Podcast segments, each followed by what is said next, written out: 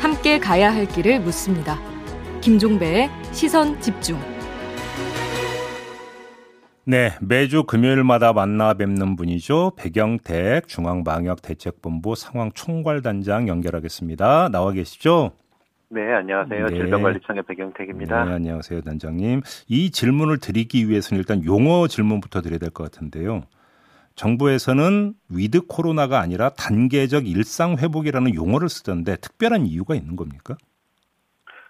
저희가 정책에서 네. 어떤 말을 사용하는 게 굉장히 중요할 텐데 네. 사실은 with 코로나가 무엇인지에 대해서 지금 명확하게 우리 사회에서 합의된 말이 없는데 음. 그거를 정부에서 계속 사용한다고 하면 어떤 분은 A라는 개념을 생각하시고 또 네. 어떤 분은 B라는 개념을 생각하실 것 같아요. 예, 예. 그래서 예. 그렇기 때문에 with 코로나라는 말이 명확하게 용어 정의나 이런 게 되지 않았기 때문에 그 음. 말을 사용하기보다는 음.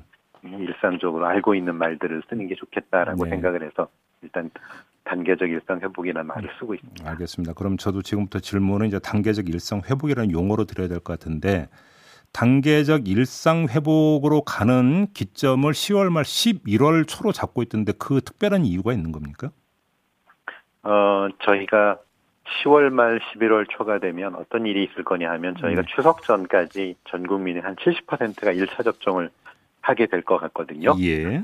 그리고 그렇게 되면 한 달 반 정도가 지나면 이분들이 대체로 2차 접종이 되실 겁니다. 음. 그래서 어 10월 말 그 다음에 11월 한 중순 정도가 되면 예. 국민들의 한 70% 정도가 2차 접종까지를 이제 완료를 하셨다라고 음. 생각을 하고 예. 그렇게 되면 이제 그때는 어 국민들의 예방 접종률이 높기 때문에 예방 접종 예.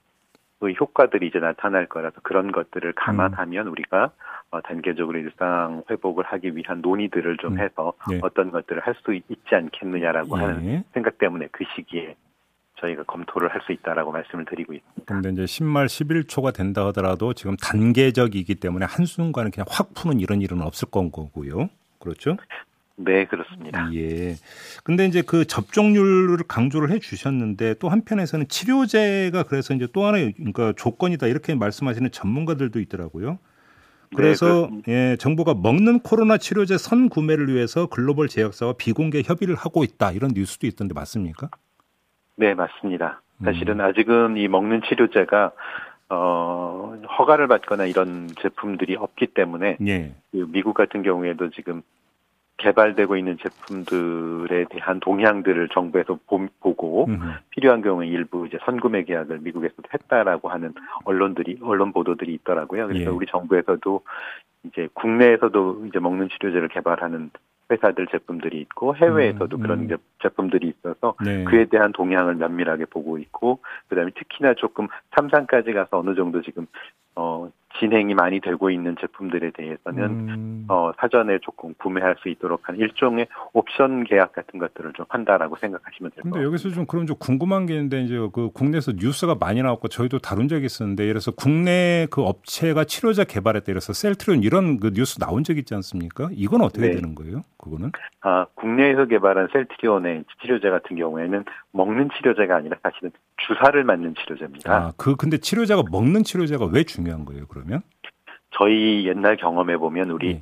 그 신종 인플루엔자 때 예. 타미플루라는 것들이 있었죠. 네, 네, 네, 있었죠. 예. 네, 그래서 사실은 저희가 주사로 치료를 치료제를 이제 투입하는 경우에 대부분 조금 가정에서 하시기는 어려워서 병원에 입원하시거나 이런 문제들이 있는데 그러, 먹는 아. 치료제 같은 경우에는 처방을 받으면 음. 본인들이 이제 가볍 저 댁에서도 이렇게 드시고 예. 그리고 경과를 관찰할 수 있기 때문에 그래서 예. 조금 상황이 많이 달라지는 거라고 예. 판단합니다. 근데 지금 무식한 질문 하나만 드릴게요. 그러니까 그 주사 치료제를 먹는 치료제로 바꾸는 게 그렇게 힘든 일이에요?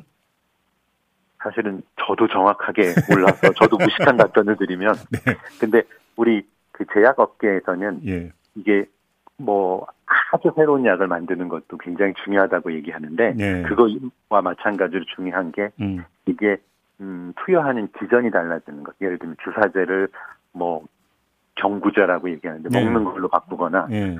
뭐 하는 것들이 사실은 쉬운 방법들은 아닌 것 같더라고요. 아, 왜냐하면 아. 주사제로 음. 우리 혈관에다가 이걸 넣는 거 하고 예. 그 다음에 먹는 소화기 쪽으로 넣어가지고 동일한 효과를 나타내게 하는 게 예. 쉬운 기전이 아닌 것 같더라고요. 그래서 그것도 마찬가지로 굉장히 어려운 쉽지 않은 문제라고 제약업계 에서들은 많이 얘기를 하시더라고요. 세상에 쉬운 일이 어디 있겠어요, 사실. 그죠? 알겠습니다. 네, 그렇습니다. 근데 먹는 치료제 가격이 1인당 90만 원이 넘을 수 있다는 이야기가 있더니 이거 맞는 얘기입니까? 이 얘기가?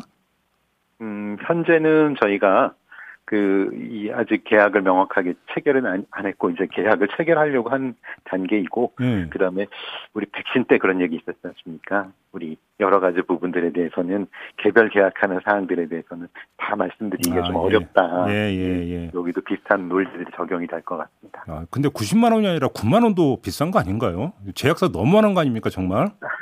네, 그냥 어, 여기까지만 얘기할게요. 네, 사실은 그 부분은 맞는 것 같고요. 다만 이제 그 먹는 치료제를 드시지 않게 되면 저희가 왜 병원에 입원을 하거나 예. 생활치료센터를 가셔야 되잖아요. 예. 그런 경우에는 사실은 그 들어가는 직접적인 비용과 그분의 그 경제적인 활동을 못하는 거에 따른 비용들 계산하면 그런 것들을 좀 비교해서 평가를 해야 될 것 같습니다. 알겠습니다. 좀 다른 질문 좀 드리고 싶은데요. 백신 접종 후에 이제 이상 반응이 발생을 하면 여기서 인과성이 인정되면 이제 정부가 뭐 치료비 이런 것들은 당연히 이제 지급을 하고 있는데 네. 인과성의 근거가 불충분하더라도 의료비 지원을 확대할 예정이다. 이런 소식이 있던데 어느 정도로까지 확대가 될 수 있는 겁니까? 네, 맞습니다. 그동안에는 말씀하신 것처럼 명확하게 이건 백신하고 관련이 있다라고 하면 정부에서 당연히 그 치료비나 여러 가지 보상을 하는 거고요. 예. 그다음 그 인과성이 충분하지 않- 불충분하다라고 한 경우에도 음. 이 백신하고의 관련성이 있기만 한다고 하면 저희가 왜 중증에 대해서는 아, 저희가 천만 원 범위 대해서는 예, 음. 그동안에는 그렇게 했거든요. 그래서 예. 중환자실 입원하시거나 이런 경우에는 음. 천만 원의 범위 내에서 예. 그 의료비를 지원을 했는데 예. 그게 중증까지만 하니까 국민들한테 조금 뭐라 그러죠 어려움을 겪는 거에 대한 지원이 부족하다고 해서 음. 저희가 이제 WHO에서 얘기하고 있는 예. 그런 25가지 정도의 케이스의 경우에는 중증뿐만 아니라 예. 경증까지도 저희가 그 이번 저 치료비를 지원을 하겠다라고 말씀을 드리고 예. 그다음 현재는 지금 치료비를 지원해 드리는데 그 간병비가 포함이 안 되어 있었는데 아, 이런 부분들도 아, 조금 아. 더 확대를 하겠다라고 하는 예. 부분들이고요. 예, 그럼 뭐 이- 이거저거가 아니라 이제 그 WHO가 그러니까 지정한 이 25개 병증에 대해서만 그렇게 한다 이런 말씀이신 거죠? 네, 그렇습니다. 음. WHO에서 이게 그 특별 이상 반응이라 그래서 왜 뭐 신근염, 심낭염 뭐 이런 예, 경우들에 대해서는 예. 이 중증이 아니라 경증인 경우에도. 어, 의료비 지원을 하겠다라고 하는 음, 부분을 말씀드립니다. 알겠습니다. 마지막으로 이걸 좀 여쭤볼게요. 콜롬비아에서 보니까 그 나왔다는 뮤 변이 있지 않습니까? 네, 이게 국내에서도 세 명이 확인이 됐다고 하는데 지금 이들의 상태는 어때요? 지금 어, 제가 그분들이 이 지금 구체적으로 어떻게 지, 저, 질, 저, 뭐죠, 치료가 진행이 되는지에 대한 음. 정보는 가지고 있지 않은데 그분들이 악화되었다라고 하는 예. 정보를 받지 않은 걸로 보면 예. 그분들이 이렇게 심각한 상태가 된 것 같지는 않고요. 예. 네. 음. 그래서 아마 저희가 계속적으로 이런 해외에서 그 관심변이라고 하는 부분들에 대해서도 음. 계속적으로 지금 보고 있거든요. 네, 네. 그래서 근데 아직까지는 뮤변이가 그게 뭐 중증으로 국내에서 막 음. 발전했다 이런 음. 것까지는 아니어서 네. 저희가 계속 관리하고 그다음에 필요한 조치들 외국하고의 정보들도 좀 교류하고 알겠습니다. 준비를 하고 있습니다. 알겠습니다. 자, 오늘 말씀 여기까지 들을게요. 고맙습니다. 네, 감사합니다. 네, 지금까지 백영택 중앙방역대책본부 상황총괄단장이었고요. 어제도 한번 전해드린 바가 있는데 다시 한번 안내 말씀드릴게요. 현재 그 얀센 백신 접종 신청을 받고 있다고 합니다. 30세 이상 국민 가운데 2회 접종이 어려운 분 또는 조기 접종을 원하시는 분이 있으면 관할 보건소로 신청을 하시면 된다고 합니다. 이 점 꼭 참고하시기 바라고요.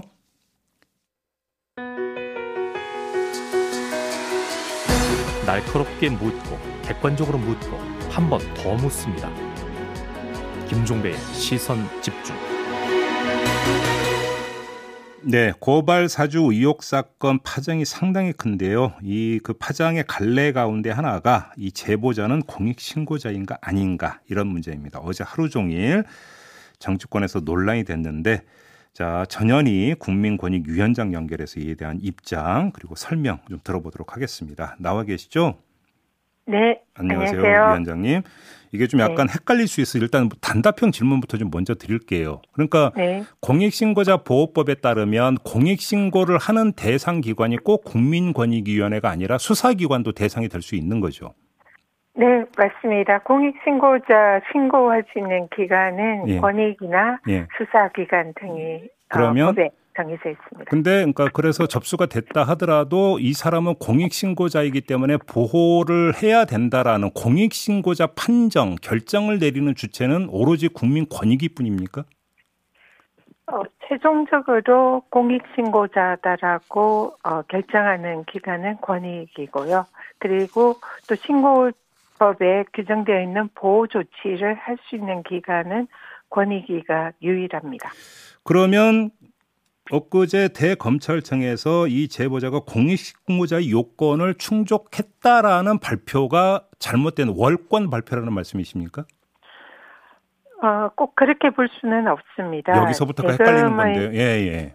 네, 대검의 경우에는 음, 공익신고 접수 기관으로서 예. 그 제보를 받은 것이 공익신고의 요건을 갖추었다. 예. 그래서 이러한 요건을 갖춘 제보가 접수되었다. 음. 그리고 내부 수사 절차에서 제보자를 공익신고자로 간주를 해서 비밀을 보호하는 조치를 시작했다.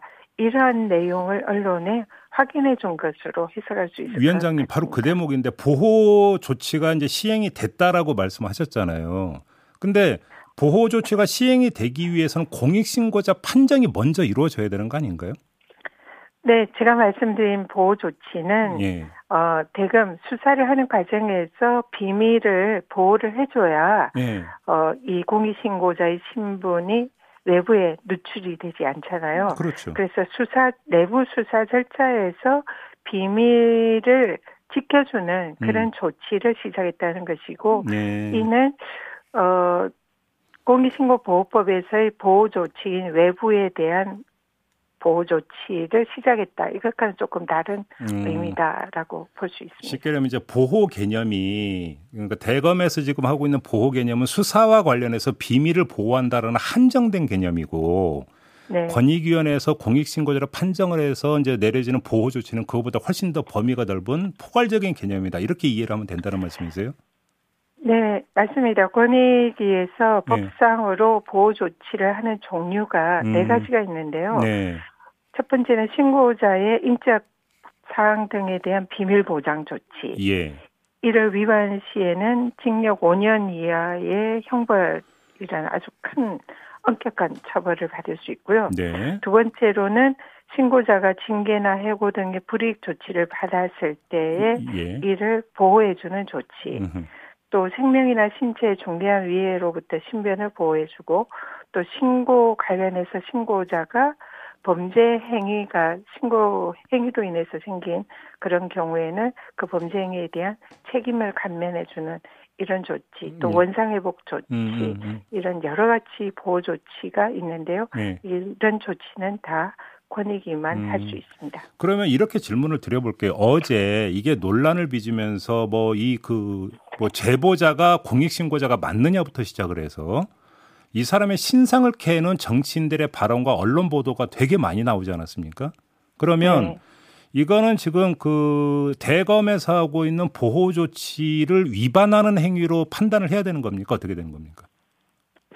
어, 그거하고는 조금 별개의 문제고요. 예. 대금은 대금에서 수사 절차 내부에서 어, 이 제보자를 비밀을 보장하는 그런 이제 조치를 한다고 했잖아요. 네. 이는 어, 권익위의 보호 조치가 신청이 되지 않은 이상 대외적인 효력은 없습니다. 아. 다만 예. 권익위가 향후에 이 제보자가 권익위에 어, 이 보호 조치를 신청을 해서 권익위에서 보호 조치를 개시를 하게 되면 음. 어, 신고했던 시점으로 이 보호 조치의 효력이 발동합니다. 아, 소급 소급 적용이 될 수 있다는 말씀이십니까? 네. 그래서 만약에 이 대검이 이런 어, 신고가 접수되었다는 사실을 이런 언론에 알려지지 않았을 경우에 음. 어, 그런 사실을 모르는 언론이나 정치인이나 관계자들이 음. 이 제보자의 신분을 노출하는 이런 행위를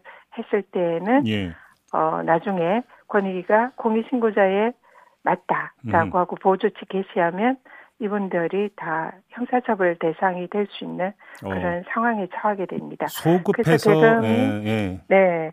대검이 이런 사실을 알려준 거는 어, 그래서 의미가 있다 이런 생각을 합니다. 정, 그럼 제가 한번 그 이해한 대로 한번 정리를 해볼게요. 이제 대검에서의 보호 조치라고 하는 것은 그러니까 지금 수사 주체는 대검, 그 조사 주체죠. 대검이 지금 이 공익신고자가 누구다 이런 식으로 대외적으로 발설하는 것을 안 함으로써 이 사람의 네. 신변을 보호한다라고 하는 그런 대내적인 소극적 차원의 보호가 되는 거고 네. 더 나아가서 만약에 이 사람의 신상을 캐거나 보도를 하는 행위는 법에 위반되니까 처벌할 수 있다라고까지 적극적으로 나가는 건 이 사람이 공익신고자로 판정받은 이유가 되는데 네. 공익신고가 이루어진 시점과 공익신고자로 판정되는 데에 관한 시간적 격차가 있을 수가 있고 그러면 그 처음 공익신고를 할 때로 거슬러 올라가서부터 소급 적용이 가능하다 이런 이야기죠.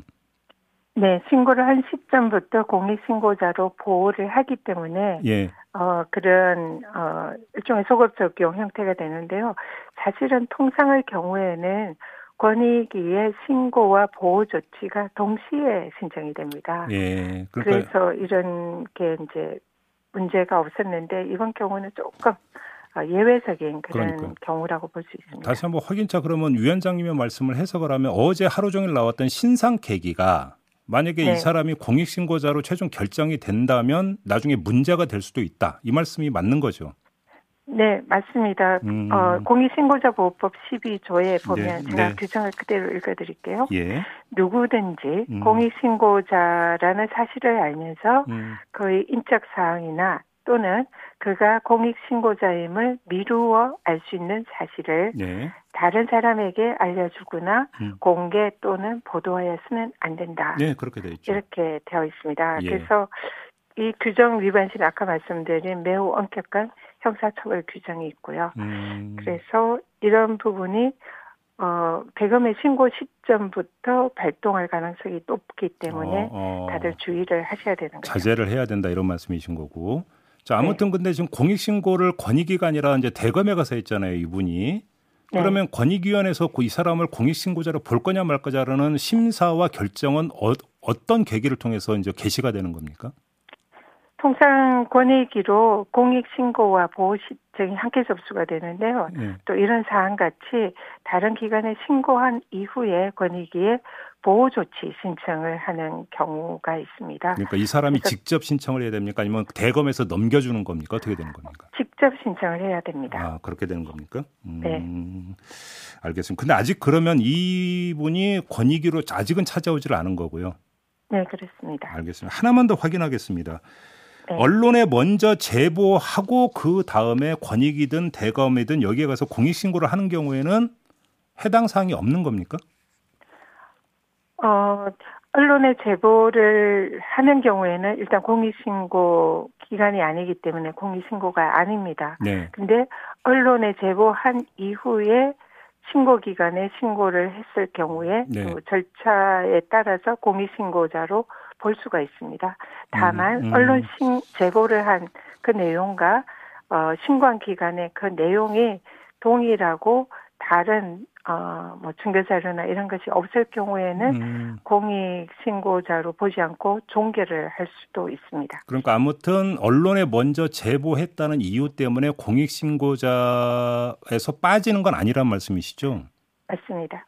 음, 그래요. 알겠습니다. 그러면 이제 그 지금 관심사는 일단 대검을 먼저 찾아갔던 이분이 이제 국민권익위원회에서 공익신고자 이제 보호 신청을 하느냐 마느냐 일단 이걸 봐야 되겠네요. 그러면 네, 그렇습니다. 알겠습니다. 그럼 그렇게 좀 정리를 하도록 하겠고요.